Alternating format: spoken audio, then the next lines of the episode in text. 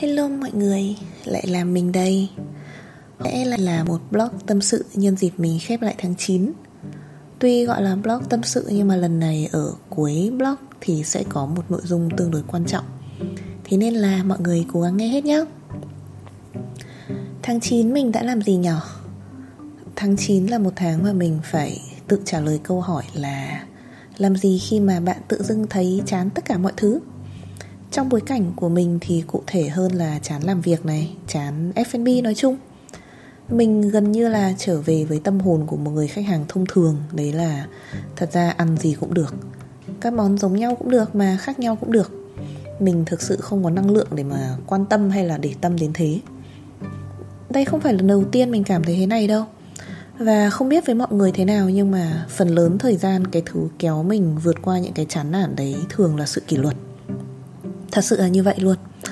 Mình không cho phép bản thân mình thỏa hiệp hay là bàn lùi với cả một số nguyên tắc nhất định.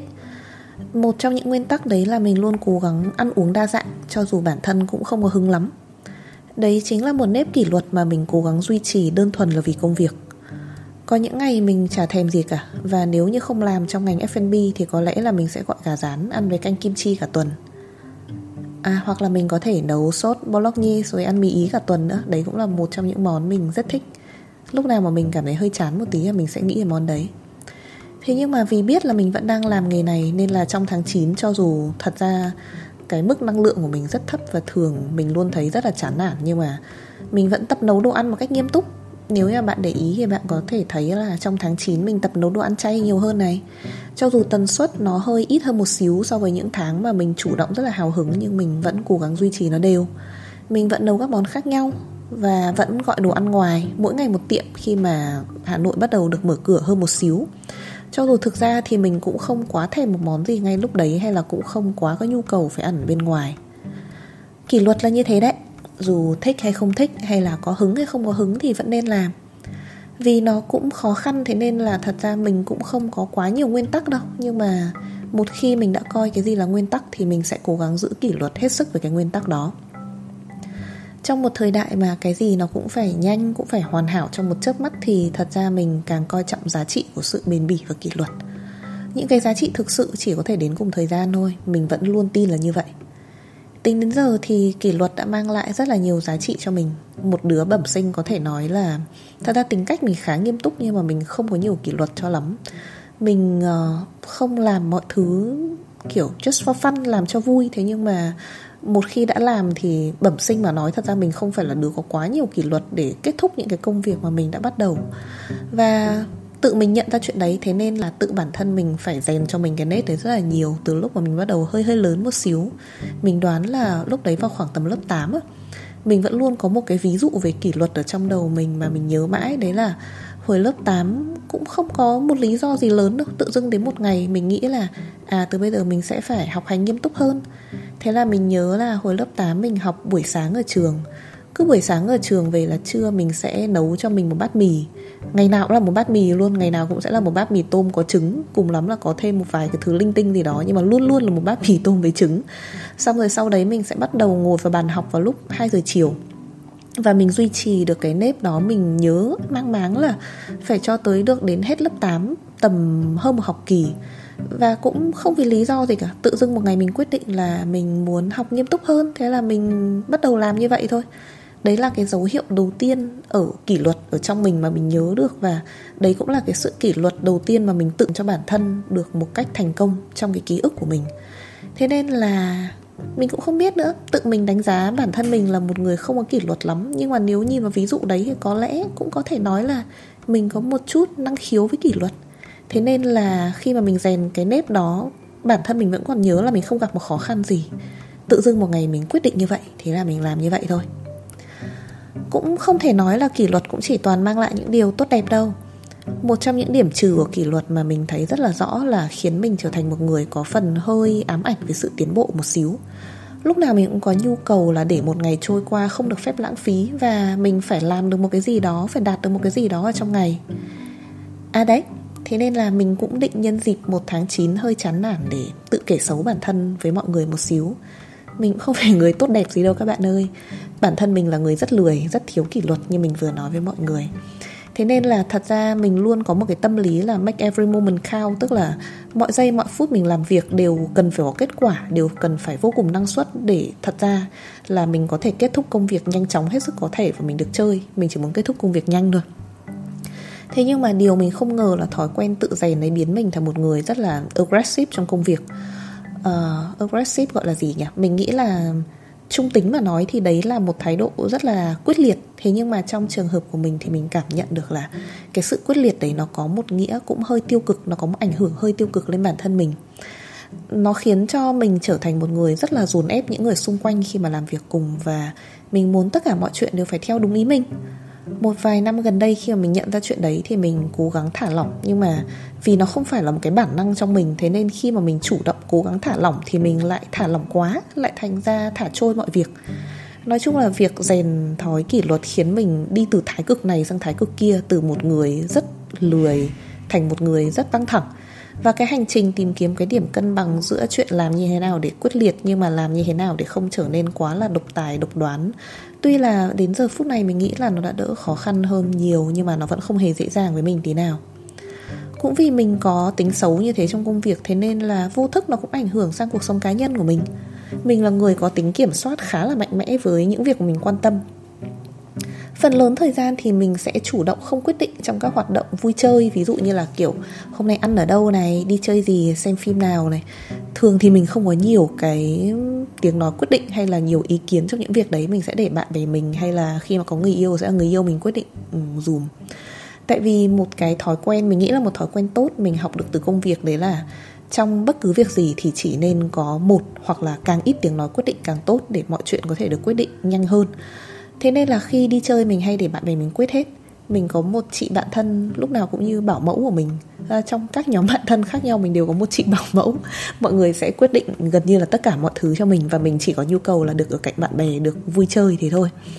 Thế nhưng mà bên cạnh điều đấy thì nó cũng sẽ đi cùng một cái thói quen xấu đấy là khi mà đụng đến cái thứ mà mình thực sự muốn thứ mà mình thực sự quan tâm thì mình lại thể hiện một thái độ rất là rõ ràng nhiều khi mình cứ nghĩ là mình không nói gì, tức là không sao, mình đang không thể hiện thái độ gì, mình đang để cho người khác quyết định.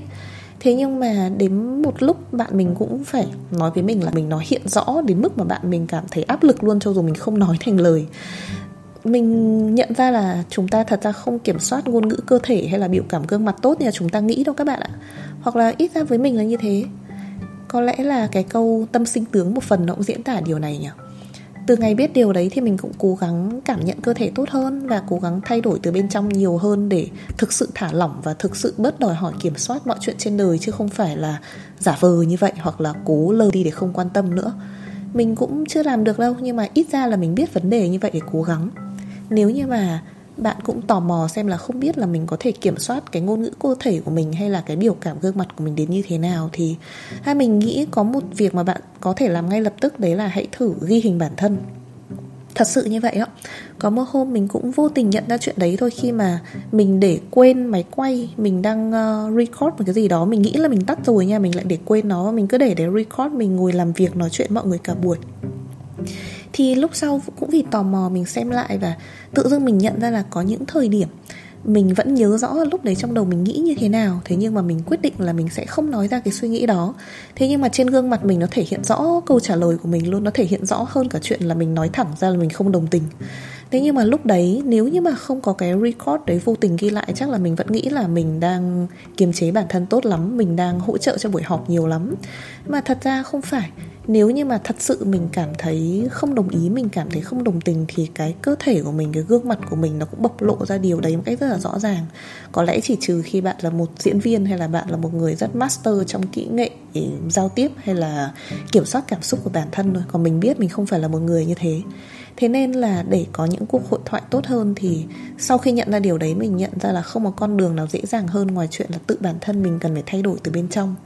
Mình cần phải hiểu được là có những lúc mình thật sự phải bỏ qua sự kiểm soát thật sự phải hạ những cái kỳ vọng ừ, có thể nói là vô lý những cái tiêu chuẩn có thể nói là hơi quá cao của bản thân dành cho những người xung quanh. Trong khi chính bản thân mình cũng đôi khi đâu đã đạt được những cái tiêu chuẩn đó.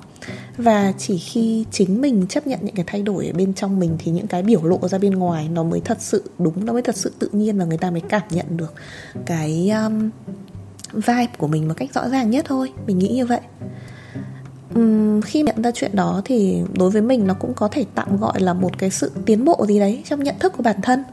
Bởi vậy nên là đấy cũng là một trong những lý do khiến mình thấy tháng 9 nó đỡ chán vì mình vẫn học được một cái gì đó về chính bản thân mình. Chứ thật ra thì mình mất kiểm soát và kém năng suất hơn tháng 8 rất là nhiều. Tháng 8 mình vừa ra mắt khóa học mới, mình vừa làm workshop hàng tuần, mình vừa đọc được rất là nhiều sách. Tháng 9 thì mình cứ nằm ì ra. Mỗi ngày mình mất thêm khoảng tầm nửa tiếng để động viên bản thân là hãy ra khỏi giường, hãy tập thể dục đi. Cho dù thật ra khi mà nhìn vào cơ thể mình vẫn có thể thấy được những cái tiến bộ trong cơ thể hàng ngày Hay là tập xong mình vẫn cảm thấy rất là vui vẻ, hạnh phúc. Thế nhưng mà kể cả là cho dù nhìn thấy hai điều đấy Thì cái quá trình trước khi bước vào tập nó cũng không dễ dàng hơn tí nào. Đây cũng là điều mà mình muốn chia sẻ với mọi người là rõ ràng là chúng ta đều đang đánh lừa lẫn nhau và đánh lừa chính bản thân mình về cái chuyện làm như thế nào để bước vào một cái guồng thói quen mới không phải là một khi đã vượt qua sức ì của cái giai đoạn vừa mới bắt đầu để mà vào guồng thói quen mới, có nghĩa là đoạn ì đấy sẽ không bao giờ quay trở lại nữa. Mình nghĩ mọi chuyện chúng ta cần làm trên đời đều giống như là những con sóng hơn, tức là có lúc lên cao, có lúc xuống thấp nhưng mà sẽ luôn luôn nhịp nhàng và nó sẽ không bao giờ kết thúc cả. Không có chuyện là một khi đã vào guồng, Tức là chúng ta sẽ ở trong cái guồng cao trào đó mãi mãi.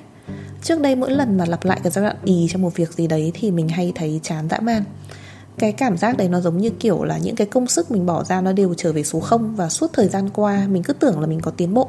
Hóa ra là mình chẳng tạo ra được một cái thay đổi gì cả. Thế nhưng mà bây giờ thì mình khá là chấp nhận chuyện đấy. Mình chấp nhận rằng nó chỉ là một cái đợt sóng mới mà thôi. Hãy bền bỉ vượt qua cái cơn ý mới này và cao trào sẽ quay trở lại. Hy vọng là tháng 10 sẽ mang lại cao trào mới cho mình Vì tháng 9 thực sự là mình ì khá là nhiều. Cũng vì tháng 9 mình chán nản quá, Thế nên là mình tìm rất là nhiều thứ mới để xem và để đọc.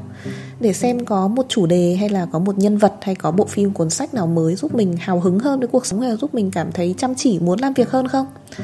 Thế nhưng mà mình thất bại vô cùng luôn Và tới giờ thì mình nhận ra được là Cũng không hẳn là mình không tìm được gì cả. Thế nhưng mà câu trả lời trong tháng 9 của mình lại không nằm ở trong phim ảnh hay là sách vở như là mọi khi mình vẫn thường hay tìm thấy. Mình lại vô tình tìm thấy câu trả lời vào một đêm nọ khi mà nhận ra rằng mình cần có một trải nghiệm khác hẳn khác một cách sâu sắc, khác một cách nền tảng với tất cả những cái gì mình đã quen thuộc. Đấy chính là những cái màn hình máy tính và tivi và điện thoại mà mình vẫn nhìn vào mỗi ngày. Nếu mà cứ nhìn vào những cái màn hình đó thì mình nhận ra là mình sẽ vô thức đưa bản thân trở về một cái trạng thái mệt mỏi nhưng mà an toàn và quen thuộc và khi mà đang ở trong trạng thái đó rồi thì khó có thể có những cái cảm xúc mới thật sự rõ ràng được nếu mà ở một thế giới luôn quay nhanh, nhưng mình lại muốn thực sự cảm nhận một điều khác biệt, thì mình phải biết cách chậm lại, nhưng mà thực sự đúng cách. Đấy là bây giờ khi mình nghĩ lại thì mình mới giải thích được thành lời như thế cho mọi người nghe thôi. Còn lúc đấy thì thật ra mình chỉ bỗng dưng cảm thấy là mình rất muốn viết nhật ký, Nhưng mà mình không thể nói rõ được thành lời là tại sao. Thế là mình lấy sổ tay ra và mình viết. Mình viết bất cứ chữ nào xuất hiện trong đầu Và một cách rất là kỳ diệu, Dần dần các suy nghĩ của mình nó trở nên rõ ràng hơn. Vào giây phút đấy mình cảm giác như bản thân mình đang là một người ngoài, Nhìn vào những con chữ được một ai đấy đưa vào tay và truyền xuống trang giấy. Những suy nghĩ đúng là của mình, thế nhưng cũng vừa cảm thấy rất xa lạ. Nó xuất hiện trên trang giấy như là một chiếc phao để giúp mình hiểu bản thân hơn ở những khía cạnh mà thường ngày mình vẫn không nhìn rõ.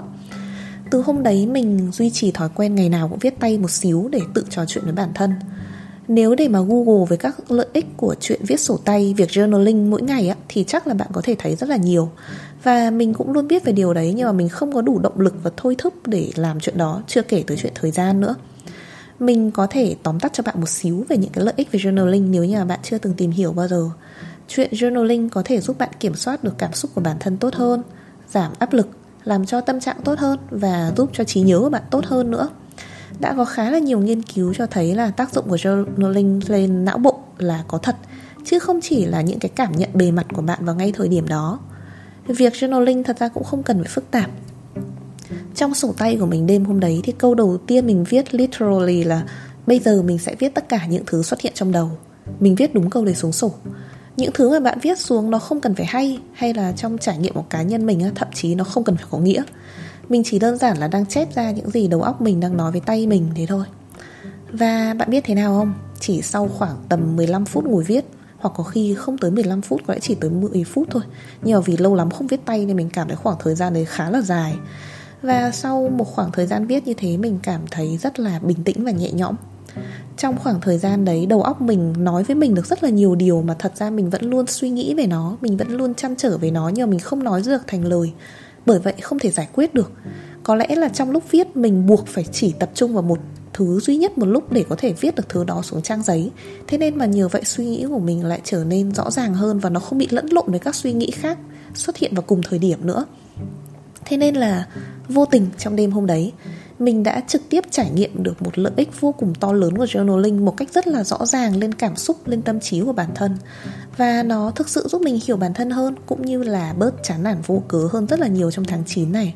Hóa ra không phải là mình chán nản vô cớ đâu, mà là những lý do đấy chỉ đang chờ mình cho một cơ hội để nó có thể nói ra, nó có thể giao tiếp với bản thân mình thôi thế nên là nếu như đâu đấy bạn đang tìm thấy bản thân ở trong cùng một cảm xúc với mình như là cái tháng 9 vừa rồi, thì có lẽ journaling sẽ là một cái trải nghiệm thú vị để bạn có thể thử chăng? Và thế là kết thúc phần tâm sự của mình trong podcast lần này. Giờ mới đến phần quan trọng đây. Đây sẽ là phần quay lại với những chủ đề của Hà Chu Works. Trong một vài tuần tới thì mình dự định sẽ ra mắt các podcast dưới cùng một chủ đề. Thay vì mỗi podcast mang một chủ đề riêng như bây giờ, Thì bây giờ mình sẽ khai thác một chủ đề ở nhiều góc độ Để chúng ta có thể có những góc nhìn nó đa chiều hơn Và hy vọng là bổ ích thú vị hơn với cái chủ đề được chọn đấy. Không chỉ trong chuyện sản xuất nội dung đâu, Thật ra trong công việc hay là trong cuộc sống hay là trong các mối quan hệ, Có thể nói là mình là người khá là bẩm sinh trong việc để ý đến sự đa chiều của một vấn đề. Cùng là một sự việc nhưng mà với người này thì là một khó khăn khủng khiếp với người kia thì lại là một chuyện thường ngày. Hay cùng là một vấn đề, với người này là tín hiệu của một sự bất khả thi, nhưng mà với người kia thì có thể là một cơ hội to lớn. Hay thử nhìn vào một thứ tượng hình đơn giản hơn nhé như là cùng là một đĩa mì ý chẳng hạn. Với người này có thể là một món ăn vô cùng thân thương gần gũi, có thể ăn vào mọi bữa, mọi ngày với vô vàn các hương vị có thể biến tấu khác nhau hay với người khác thì lại là một món đặc trưng cho cái định nghĩa đồ tây mà chúng ta vẫn thường hay nghĩ tới và hình dung về món mì ý đấy chắc là chỉ đơn thuần gắn liền với mì ý sốt kem hay là mì ý thốt xịt, sốt thịt bò bằm như là chúng ta vẫn thường hay ăn hồi còn bé. Thế nên là với cùng một đĩa mì ý thật ra với mỗi người nó khác biệt. Việc lên và trưởng thành đối với cá nhân mình là um, ba bước. Bước một là học được cách chấp nhận rằng mỗi một câu chuyện sẽ đều có nhiều góc nhìn, nhiều cách cảm nhận, nhiều ý nghĩa khác nhau với những người khác nhau. Cái bước một này có vẻ là khá là dễ đúng không? Chúng ta hiển nhiên là đã nhận ra điều đó. Đến bước thứ hai thì sẽ hơi khó hơn một xíu. Bước thứ hai sẽ là thực sự nhìn thấy những góc nhìn cả khác nhau đấy. Ở trong cái trải nghiệm cá nhân của mình để có thể nhìn được nhiều góc nhìn khác nhau thì có lẽ là tự bản thân mình phải được đặt vào trong các tình huống khác nhau và gặp lại cùng một vấn đề chẳng hạn. Chính chúng ta sẽ nhận thấy sự thay đổi của bản thân khi mà tiếp cận với cùng một vấn đề nhưng mà bây giờ mình ở trong hai vị thế khác hai trải nghiệm khác thế nên là có hai cảm nhận hoàn toàn khác. Hay um, đơn giản hơn sẽ là tự bản thân mình có nhiều trải nghiệm và quan sát được nhiều người khác nhau đối diện với những vấn đề giống nhau và nhìn nhận được xem là họ có những cái góc nhìn như thế nào sâu sắc hơn bề mặt một xíu sâu sắc hơn những cái phản ứng bên ngoài một xíu thật sự họ cảm thấy ra sao và suy nghĩ thế nào về vấn đề này. Ờ, dạo gần đây mình có hay nghĩ về một chuyện mà mình nghĩ cũng có thể là một ví dụ cho cái bước hai này. Đó là làm như thế nào để thực sự nhìn thấy những góc nhìn khác nhau. Đấy là dạo gần đây mình uh, bắt đầu có bạn bè có con nhỏ con của bạn bè mình sẽ đâu đấy từ giai đoạn mới sinh cho đến uh, chuẩn bị học lớp 1 hay là có một vài người mà lập gia đình sớm thì con có thể bây giờ đang học cấp 1 rồi. Và tự dưng mình nhận ra được trong cái quá trình mà nhìn những đứa trẻ lớn lên đấy là mình nhận ra được tại sao bố mẹ vẫn luôn nói với mình là làm trẻ con là sướng nhất. Bây giờ mình nhìn lại mình cũng thấy như vậy. Hay là tự bây giờ mình nhìn lại cái khoảng thời gian mình đi học mình cũng nhận thấy là ừ khoảng thời gian của mình đi học sướng thật cho dù là áp lực học tập nó không hề ít và lúc đấy mình cảm thấy là cái chuyện học hay là chuyện yêu đương hay là những cái lo lắng của mình lúc đấy là tận cùng của thế giới rồi. Nhưng bây giờ khi tự nhìn lại vào chính bản thân mình và so sánh với cuộc sống của mình hiện tại, mình cũng nhận thấy là à mình đang nhìn vào vấn đề đấy với một cái góc nhìn hoàn toàn khác, một thái độ hoàn toàn khác. Và nếu như đến ngày mình làm bố mẹ, có lẽ là cho dù mình cũng rất hiểu vào thời điểm đó, những cái áp lực con mình đang đối diện khiến nó cảm thấy như đang ở tận cùng thế giới thì mình vẫn sẽ cảm nhận được rõ là ừ làm trẻ con vẫn sướng thật những áp lực đấy vẫn là những thứ hoàn toàn có thể handle được có thể lo liệu được nó không giống những áp lực người lớn. Hay uh, nhìn vào một thứ nó cụ thể hơn một xíu nó giống như câu chuyện bảng cửu trương chẳng hạn. Không hiểu sao mình rất là nhớ về bảng cửu trương. Mình rất nhớ về những cái ngày phải ngồi học bảng cửu trương mình không hiểu là học nó để làm gì và nhớ những con số này để làm gì. Nhưng bây giờ khi nhìn lại về chuyện đấy thì mình cảm thấy rất biết ơn vì những cái ngày đấy mình đã học hành chăm chỉ hay là vì bố mẹ đã rất là ép mình chẳng hạn hay à, à, gần đây mình có nghĩ tới chuyện mua piano. Thế là mình cũng nhớ lại rất rõ về hồi bé tức là hồi bé mình có học đánh piano. Mình học đến một mức uh, kiểu trung bình thôi chưa được nó chưa thể nói là giỏi được. Thế nhưng mà mình nhớ là lúc đấy mình bắt đầu tập đánh hai tay một thời gian thì mình cảm thấy chán mình cảm thấy hơi nản mình không muốn tập nữa. Thế là mẹ mình cũng không bắt mình tập nữa. Mình có một chị gái chị gái thì được bố mẹ mình dạy nghiêm khắc hơn rất là nhiều. Thế nên là chị gái mình chắc là không có cái lựa chọn là được phép bỏ cuộc. Chị gái mình vẫn phải tiếp tục tập piano cho đến khi đánh thành thạo cả hai tay. Còn đến mình thì có lẽ là bố mẹ mình thấy ừ có lẽ là hơi hà khắc với chị gái mình quá. Thế nên là đến mình thì bố mẹ mình thoải mái hơn và bảo là, ok, nếu con không muốn tập nữa, em không cần phải tập nữa. Và lúc đấy mình thấy vui vô cùng. Nhưng mà đến lớn lên khi tự mình nhìn lại đúng cái sự kiện đấy, mình cảm thấy rất ghen tị với chị mình. Tại vì mình hiểu được là ở trong tâm lý một đứa trẻ con vào thời điểm đấy, khi mà nó gặp khó khăn, nó cảm thấy hơi nản chuyện đương nhiên. Đấy là lúc mà thật ra mình vẫn luôn ước là đáng ra bố mẹ mình hãy nghiêm khắc với mình hơn một xíu đáng ra bố mẹ mình hãy đừng chiều chuộng mình quá và bắt mình vượt qua cái giai đoạn đấy để mình có thể tập đánh piano thành thục. Thì có lẽ là đến bây giờ mình vẫn nhớ cách chơi piano và đấy là một chuyện mình rất là nuối tiếc. Nên um, yeah mình cũng đang định mua lại piano để tự tập tự bù đắp cho bản thân vì hồi bé đã lỡ lười quá lỡ được bố mẹ chiều quá. Thế là từng những cái câu chuyện nhỏ xíu đấy nó là những cái ví dụ mà mình nghĩ là tất cả chúng ta đều có thể nghĩ ra và hình và hình dung ra được là khi mà mình thật sự muốn um, nhìn nhận được một câu chuyện ở nhiều góc nhìn khác nhau thì bản thân mình cũng phải có nhiều những cái trải nghiệm khác nhau hoặc là tự bản thân mình vào những thời điểm khác nhau trong cuộc sống cần chủ động nhìn lại cùng một sự kiện cùng một câu chuyện cùng một trải nghiệm để nhận ra được là với cùng một thứ này ở những góc nhìn khác nhau nó có thể thay đổi để chúng ta cùng dẫn được tới bước cuối, đấy là trọn vẹn chấp nhận được sự tồn tại và giá trị của những góc nhìn đấy. Cho dù là nó có giống hay là nó khác với góc nhìn của chính bản thân mình đi chăng nữa, mình chấp nhận sự thay đổi trong góc nhìn của chính mình thì có lẽ là dễ dàng. Thế nhưng mà để mình chấp nhận sự khác biệt trong góc nhìn của một người khác với cùng vấn đề với mình thì có lẽ là nó sẽ khó khăn hơn nhiều. Cái hành trình trưởng thành đấy nó không ngẫu nhiên mà xảy ra.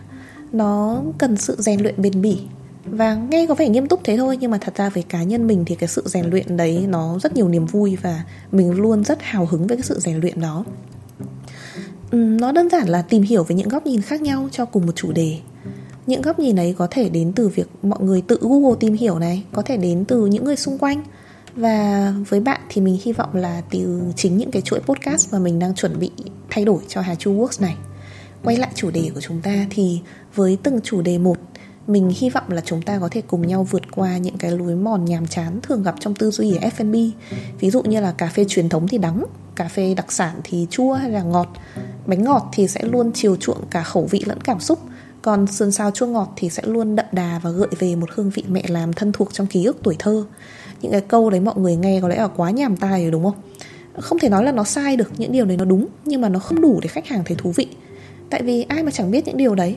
Mình nghĩ là nó không đủ để chính bản thân bạn cảm thấy thú vị, đúng không? Cho dù nó không hề sai. Thế nên là như bạn có thể thấy trong ví dụ đấy, thật ra mình đều đưa ra những cái ví dụ về đồ ăn. Khi mà mình nghĩ về những chủ đề bật ra trong đầu để làm chuỗi podcast mới thì mình cũng tìm thấy bản thân mình luôn luôn ưu tiên những chủ đề về ẩm thực hơn hẳn các chủ đề về marketing cho ngành ẩm thực. Tại vì sao lại thế? Tại vì thật ra mình luôn nhìn marketing như một cánh tay nối dài cho sản phẩm và việc kinh doanh. Cho dù marketing nó không hề dễ dàng nó không hề đơn giản thế nhưng mà đánh giá thực sự về mặt bản chất ấy, thì cá nhân mình vẫn luôn nhìn marketing như một sợi dây liên kết giữa sản phẩm và khách hàng.